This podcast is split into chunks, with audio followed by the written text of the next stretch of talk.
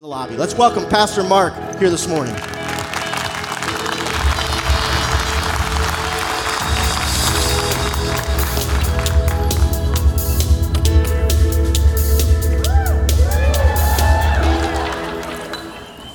Good morning. Welcome to Celebration Church.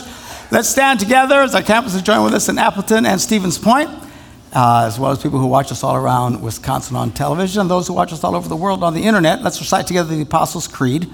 This is our statement of faith. This is who we are and what we believe at Celebration Church.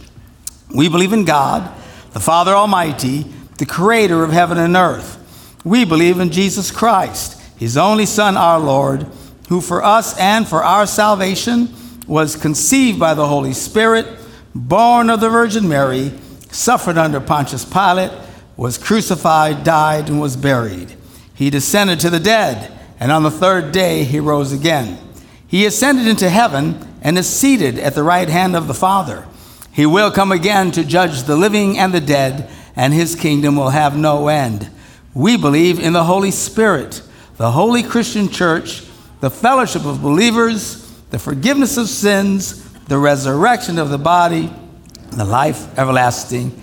Amen. You may be seated. Good to have you with us again, and welcome to all those over our campus. Appleton and Stevens Point. Bob, you got to come up here so they can see you. We have Hawaiian Bob with us today. We match. Big party tonight with our volunteers here at the Green Bay campus. Anyway, we are in, uh, actually, I'm using one of my earlier uh, iPads this morning. It's called Paper because my iPad was dead. Totally dead, dead, dead, dead, dead. I'm charging it up as we speak. But anyway, uh, we are doing a study on the significant events of the Old Testament, and we're going through it. Now, on our Wednesday night Bible study, we're going to be soon uh, going through the uh, uh, letter to the Hebrews, which is in the New Testament. And uh, it's kind of really deep in the weeds until we get into that one. But uh, one of the things that the writer of Hebrews warns us as Christians is to make sure that we take lessons from these people who came out of Egypt and into the wilderness. And they weren't good lessons, they're by and large negative, terrible lessons, and that we should pay attention to them and learn from them. And that's what we're going to try and do. Last week we talked about how um, they uh, came out of Egypt, came across uh, the Red Sea. As soon as they got in trouble, they said, Oh, we should have left, never left Egypt. As soon as they got across the other side, they got hungry. Oh, we should have, should have never left Egypt. So, one thing that is a great temptation is always to keep looking back. And as I warned you last week, we have to avoid that. Jesus said, Nobody putting his hand to the plow and turning back is fit for the kingdom. And uh, he wasn't being mean, he's just warning us. The, the temptation, the desire, the overwhelming urge to keep referencing back to a time in our life where we made big mistakes or did horrible things or failed miserably, the temptation is overwhelming. It is just overwhelming for a variety of reasons. Now, if you look back longingly and wishing for those days, that's really bad.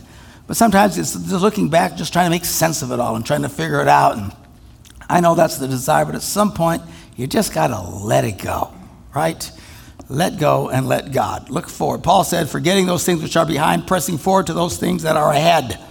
So we are going to be looking now, continually going along, looking at some of these examples in during this time in the Old Testament and uh, looking for analogies, things that we can learn from. Sometimes they're very obvious and easy to see. Sometimes it's a little difficult. Sometimes it can be as hard to find the truth and relevancy as it is trying to find the Sasquatch. All right? So, but anyway, we're going to uh, take a look at that. So here we're going to pick it up at Exodus, the 17th chapter, verse 1. Now, the whole Israelite community set out from the desert of Sin, traveling from place to place as the Lord commanded. They camped at Rephidim, but there was no water for the people to drink. So they quarreled with Moses and said, Give us water to drink. Moses replied, Why are you hassling me? Why do you put the Lord to the test? But the people were thirsty for water there, and they grumbled against Moses. And they said, Why did you bring us up out of Egypt? They were constantly whining, wanting to go back. Something wrong with these people. Again, we're supposed to learn from this. Don't be like that.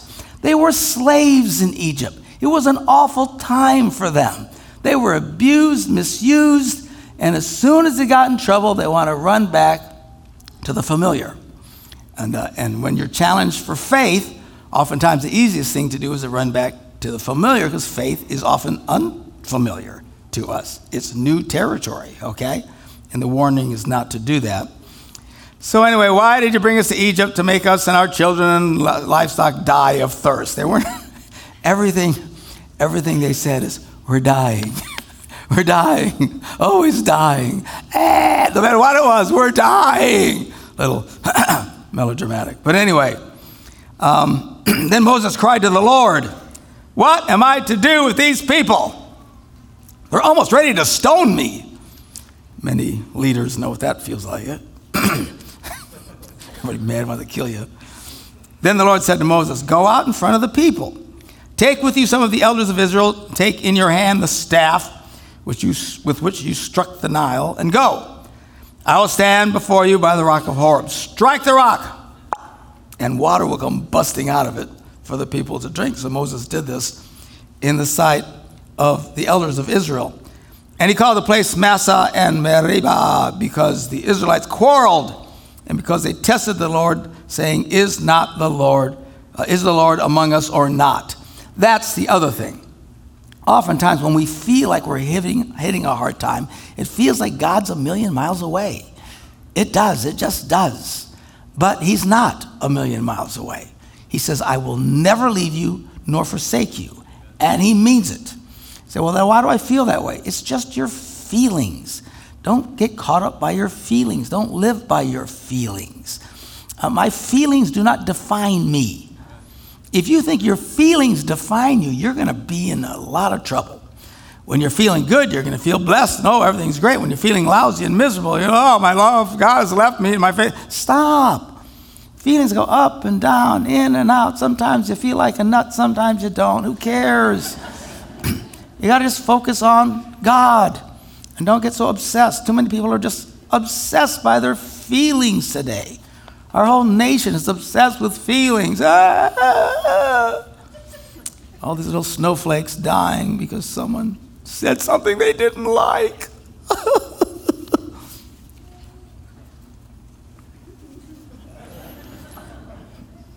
is the Lord among us or not? All right. Now, the reason this is a significant event in the Old Testament is because the exact same, same thing is going to happen later. Only there's a different outcome later. And because of the outcome, God does not let Moses go into the promised land. Now, that is frustrating, right?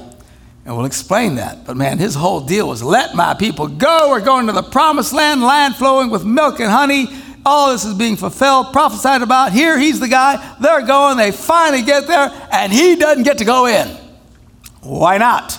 We'll find out when we get to this same type of experience. Same event pops up. Only the second time he doesn't handle it the way he's supposed to. Because the people were driving him crazy. You got to cut him some slack. These people were driving him nuts. Every single time they get upset, they wanted to kill him, freak out, always saying why we can't do it, why we can't do it. You ever hang around people like that? Oh, you just can't do it. It can't be done. You know, like they're Eeyore. You know who Eeyore is? Always walking around, cloud over his head. Oh, bother. Oh, bother. We're going to die.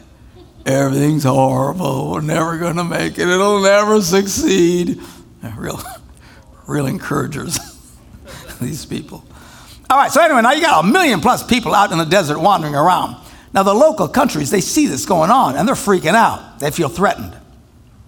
So the first country strikes out to try and destroy this group of people called the Amalekites. The next verse says the Amalekites came and attacked the Israelites at Rephidim. Moses says to Joshua, Choose some of our men and go out to fight the Amalekites. Tomorrow I'll stand on top of the hill with the staff of God in my hand. So, Joshua, we're going to learn a lot about Joshua coming up. He's the one who actually takes them into the promised land. Fascinating leader. He's the guy who believed God. He's the one who always thought, we can do this, we can do this. Everybody, we can't do it, we can. Yes, we can. He was a great leader. Anyway, so Joshua goes, takes the guys down to fight the Amalekites, uh, as Moses had ordered. And then Moses, Aaron, and Hur went to the top of the hill. Now, Moses is up there, he's holding his hands. As long as he's holding up his hands, blessing the people, the Israelites were winning.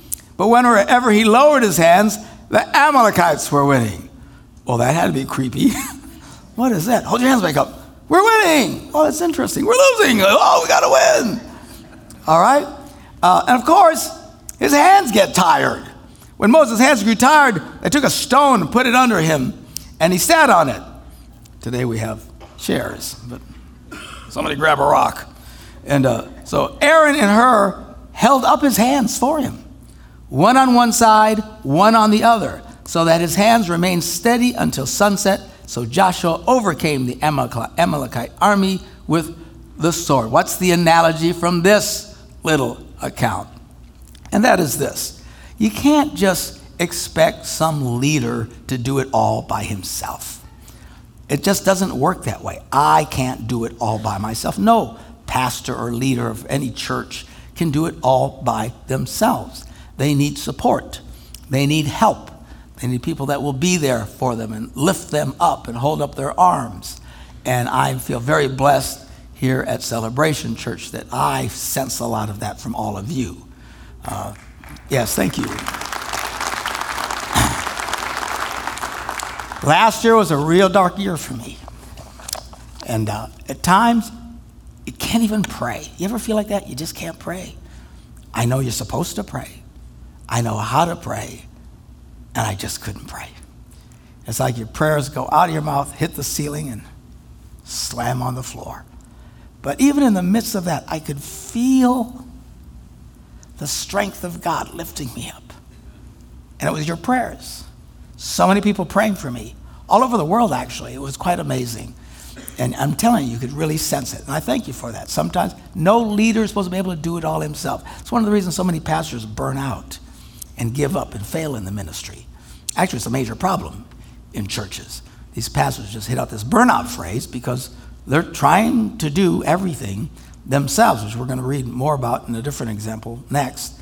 But you can't do it, but nobody can do it by himself. We need to have people who help us, lift us up. I have wonderful men that work with me in the church here, uh, our pastors the various campuses that we all work together, and they help to hold me up and help us to do the ministry of God together.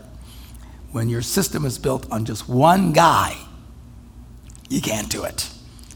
You just can't do it. Now we're going to find more about this in the next event, verse uh, chapter 18 now, verse 13.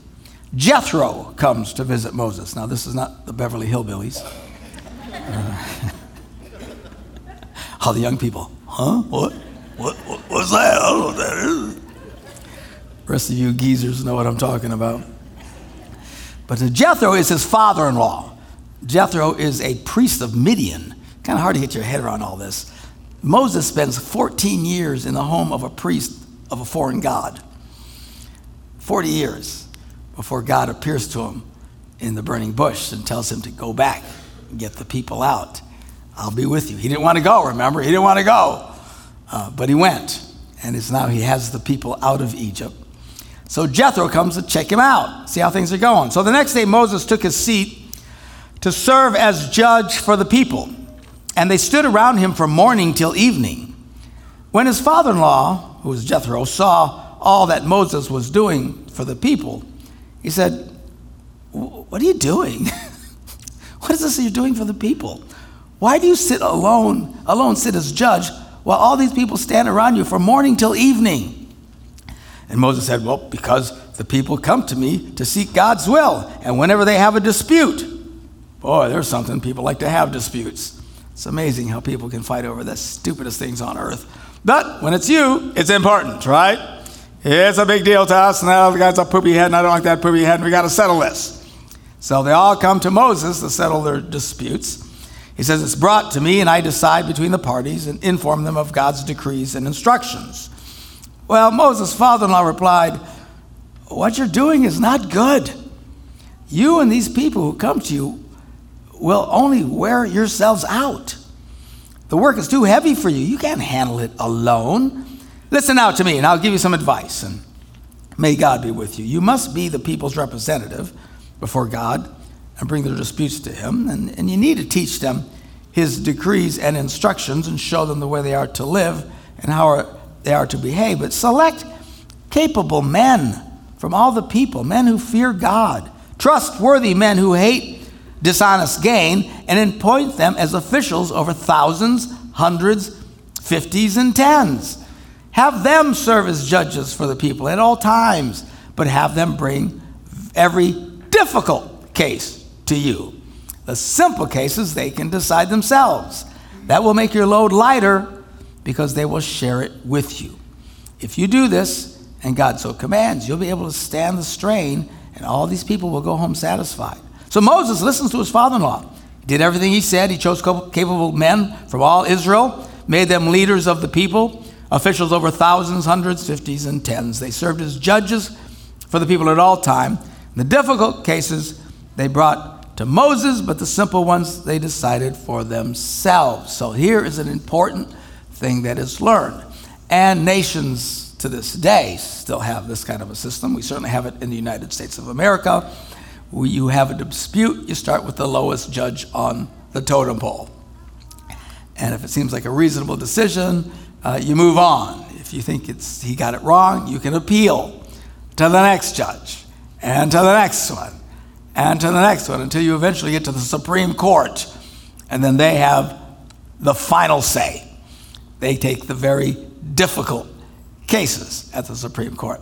Well, this is what Moses sets up, thanks to his father Jethro. He sets up this system where he's not dealing with everything. He only, only the cases that have to go up the chain to get to him are the ones that he would deal with. And it lifts this huge load off him. Otherwise, he is trying to settle people who are fighting over chickens or something. You know, I mean, he's, he's got to do everything, and it's exhausting. Another important thing that churches need to do pastors should not be trying to do everything. There are so many churches in America where the pastors do everything. You say, well, yeah, there's smaller churches. It's not just smaller churches, it's some really big churches. They might have a staff of, who knows, 10 times our size, but these guys are micromanagers. And they micromanage every little detail that's going on. They have meetings all day long, every day of the week, and then preach on Sunday morning. Uh, you've got to think that's going to have a negative impact on them. It's going to, again, why so many of these guys either get off track lose their values or get burnt out and have to give up. Uh, you know, nobody is supposed to be like that. I am not like that. I have my men that work closely with me, my campus pastors, who handle the majority of the small details and even some very large ones. Only the big yo mama ones come to me. Okay, I'm at the 10,000, 30,000 foot level looking down. If I see something I don't like, that's when I speak up but it's very rare. Okay? I let these guys do their jobs, and they do a great job of it. Which, and I've told you this many times, if you want to know something that's going on in this church, don't ask me. I don't know. It's not that I don't care, I just don't know. Small things about when, when, when's, when's children's camp? Well, I don't know. You know, I find this stuff out when you find it out, sitting in church. I go, oh, that's interesting. We're doing that. How nice is that? You know. Why? That's at the smaller levels. Keeps me from burning out. Allows me to do more than a lot of pastors can do. In fact, if there's one thing I get from pastors everywhere I travel, all over the world, the one constant, constant phrase that is handed to me is, How do you do it? How can you travel and, and speak to our couples and still pastor a church? They can't comprehend it. It is totally outside their deal. And I always say it's because I have good people around me. That's how I can do it. And it's still hard for them because they have good people, but they're micromanagers. There's people, they're just that way, you know, they got every little thing, constantly micromanaging every little thing. I do not do that. I don't want to do that. I actually, if I tried to do it, I would really suck anyway. I can barely figure out where I'm going when I'm driving, much less, you know. I just need somebody to say, oh, you're supposed to turn here. Oh, yeah, yeah, I forgot, you know. I get off in Planet Zombo somewhere. So, so anyway, that's the lesson that they learn here. Don't try to do everything yourself. Uh, if you talk to someone in your department in the church that you feel like they're not being heard, you can go to Pastor Bob, Pastor Latham, Pastor Joe, Keith, Ben, whatever, uh, and make your case to them. If you feel they are still not hearing you, then you may appeal unto Caesar, okay? and then Caesar will rule. Now, it might take a while for Caesar to figure out what you're talking about because I don't know anything, but I can find out. And that's true. I mean, seriously, if you feel that frustrated, just don't get mad and leave. I'm stunned at the amount of people who just get mad. They'll, they'll, they'll hit the first layer. And if they don't get the res- resolution they want, everybody feels strong about everything, right? You know, don't get just mad and leave. Go up the food chain. And if you're not being heard, then, then come see me. I, I, I want to meet with Pastor Mark. I, I'm getting frustrated with this. And you can meet with me, it's fine, I'll do it. And uh, we'll try and talk it through and see if we can't find a positive resolution. Although, always keep in mind, not everybody wins at the Supreme Court. all right? Somebody wins, somebody loses. All right? It's not the end of the world. If you don't win at the Supreme Court, you don't leave the country and become a communist. Okay? Just you go as high as you can, and, and, and at some point, you've got to realize you may not prevail. But in any event, that's how we do things here at all of our campuses. Even over in Stevens Point, our furthest campus. If need be, you can appeal even to me to step in a situation, and, and I will. All right? But I don't handle all that stuff because if I did, I would be a wreck. And I don't want to be a wreck. Amen. I love you, but I don't love you that much. And it was all. Uh, All right, then we get to one of the big Yo Mama major events of the Old Testament. This is a biggie. Okay, this is like the biggie. Moses goes up, talks to God, and God gives him 10 commandments. All right, we're going to look at the Ten Commandments. Now, if you keep reading, it's more than 10. They keep giving all kinds of commandments about everything rules and laws. There's chapters this, you start this chapter 20, just keep going 21, 22, 23, all the rules about this, and it gets longer and longer and longer as we go through the other uh, books where Moses is speaking and teaching. The law of Moses, I mean, they are putting rules for everything. There's rules that he's up there and God's given him instructions about what to do if somebody digs a hole and doesn't cover the hole and someone's donkey falls in the hole. Really? This is a rule. Apparently, there were a lot of potholes back then. I don't know what the deal is. They had rules for the craziest things. How to do if a guy punches someone in the face and knocks out his tooth, what you should do. On and on. One of the strangest ones. I ain't making this up. They had a rule. They said if two men are fighting and the wife of one of the men jumps in and grabs the other guy by the gonads, what you're supposed to do. Now I'm thinking, seriously? There is that much gonad grabbing that you need a rule in the Bible. Apparently, they were rather grabby. One thing about those women, they knew how to get a man's attention. Ah, you know what I'm saying? Like, oh my goodness gracious. So we're talking all kinds of rules. The good news is we don't live by all these rules anymore because of the fact that we don't live by the Old Testament rules, the law of Moses. We live by the law of grace and the law of love, which I'll explain in a minute. Now, most people at some point can grasp the concept that we don't live by the law of Moses, but they say, well, what about the Ten Commandments? Surely we live by that. Well, yes and no. And let me explain. Let's look at these commandments. God spoke these words I am the Lord your God who brought you out of Egypt, out of the land of slavery. You shall have no other gods before me. Boom. You shall not make for yourself an image in the form of anything in heaven above or on earth beneath or in the waters below. You shall not bow down to them or worship them, for I, the Lord your God, am a jealous God. Now, jealousy is a good thing. A lot of people don't understand jealousy because we don't know how to speak English anymore we speak Yooper. Some people around here, you know, but, uh, or, or, or, Southern talk or whatever. I don't know whatever the deal is, but uh, jealousy doesn't mean paranoia. You know, my husband's always jealous. Every time you look at, oh, so jealous. No, that's not jealousy. He's a nut job. All right. Wives are the same way. That's not jealousy. They're ooh, ooh, ooh, crazy in the head. That's insecurity and paranoia. Jealousy, if you look up the definition, simply means to be intolerant of unfaithfulness. And every one of you should be jealous. Intolerant of unfaithfulness. God is a jealous God. He's not a paranoid God. He's a jealous God and will not tolerate people being unfaithful to Him, particularly when it came to worshiping other gods. He says, and then He's punishing the sin of the children for the sin of the parents to the third and fourth generation of those who hate me. Now, this one really fries my Puerto Rican pancakes. because this is one of the most misquoted, currently misquoted verses in the Bible today. People go around talking about generational curses. Pastor, there's generational curses. We're dealing with generational curses in our family. Oh, yeah, where do you get that from? Well, he says it'll visit from the sons to the next to whatever generation. this is God. You don't have to pray for God to stop a curse. And he didn't say it was a curse anyway. He said this is for people who hate him. Do you hate him? Then yeah, you might have a problem. All right? This idea of, well, well, there's patterns. Yes, it's called being human. And there's not that many generational curses anyway. Well, we got alcoholism in our family. Well, there's a shock. There's a handful of things everybody deals with.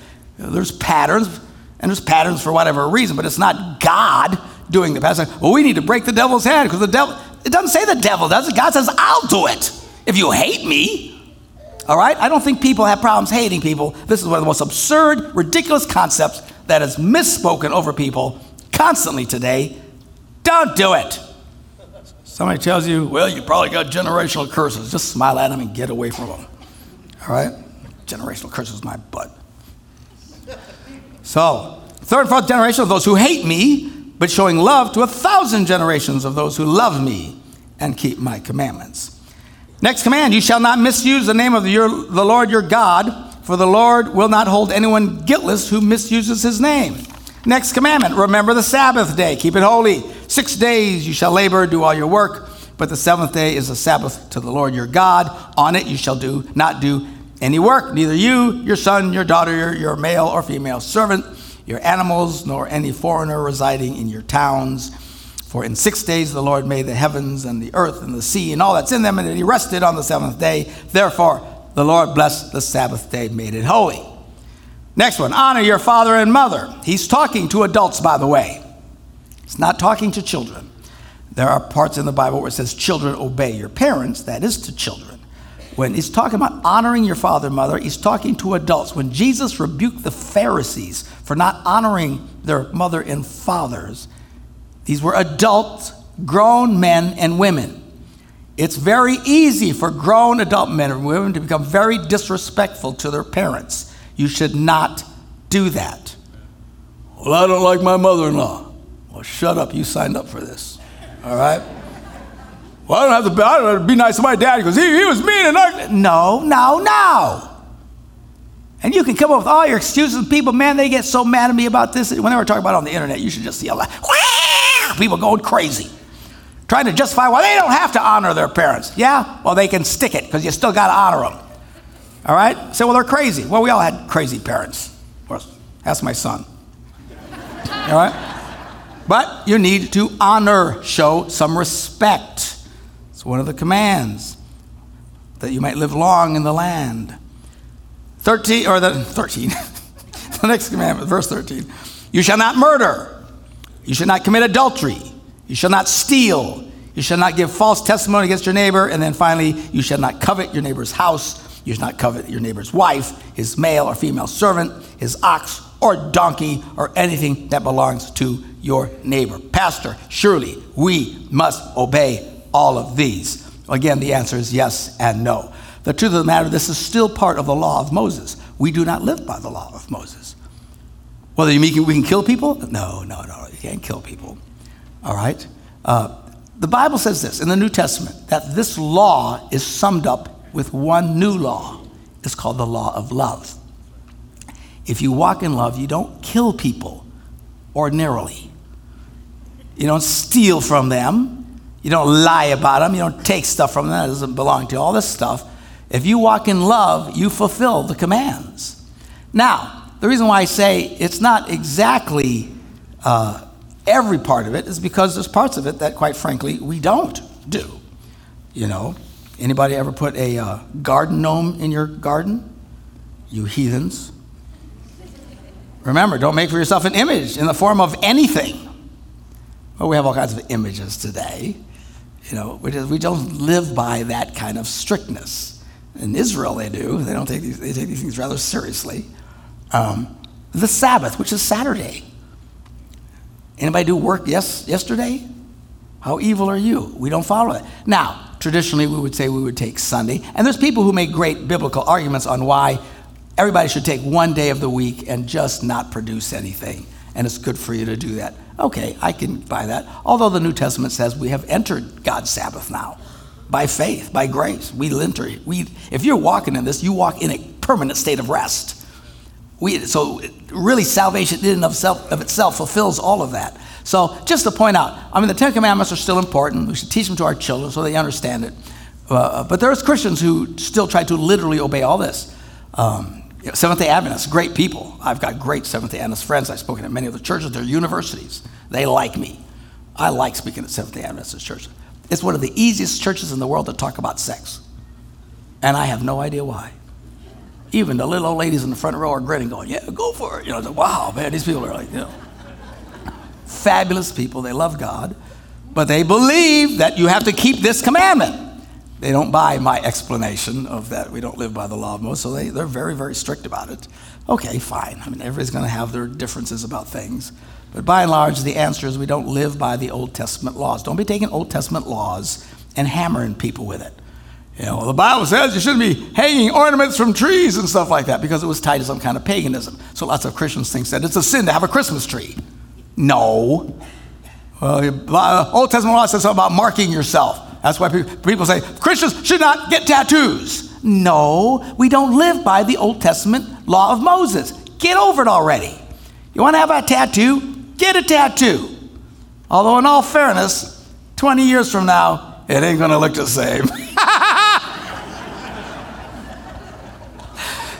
Some of you are going to rue the day you marked your bodies up, man. You're just going to moan and groan, and it's going to fade and stretch, and that little bird turns into the nose of some kind of a monster or something, you know. Just, you know, I think it's hilarious, and I'm going to be laughing my butt off. Although, if I ever get a tattoo, it will be on my butt, and it won't matter because none of y'all are going to be able to see it.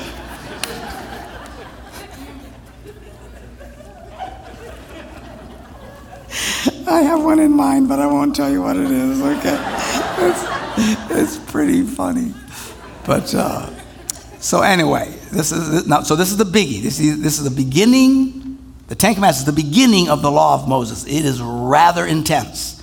I've always warned you: don't be going to Old Testament rules to be hammering us in New Testament times. We no longer live by that. What about some of these major important? Well, it's fulfilled in the law of love. If you love people, you don't do these things to people. And you're kind and considerate of others. Love, the New Testament says, is the fulfillment of the law. All right, now, we're going to see what happens next week when Moses comes to deliver these commandments. Wait till you hear this. This is something else. All right, we'll continue to learn mostly what not to do as Christians today. Let's pray. Father, we thank you for your word and for your truth. Help us to grow from it. Help us, Lord, to understand that no one man should try and do everything in the church, and help us to all play our supporting roles from holding up the arms in prayer or to jumping in and helping to head different departments and stuff and help with resolutions and stuff in the church. And just always to remember that nobody, nobody, no one person can do it all. And help us not to even expect that sort of thing. And help us, Lord, to walk in the law of love. There's a lot of complicated laws in the law of Moses. In the Old Testament, it was all written on stone, but in the New Testament, you said the new law is written, written on our hearts. It's written on our hearts, hearts of flesh, new commandment, and that commandment is to love and to love one another. And help us to grow in our faith as we learn from this experience at this time of, uh, in, in the Bible mainly of what not to do. In Jesus' name we pray. And everybody said, Amen.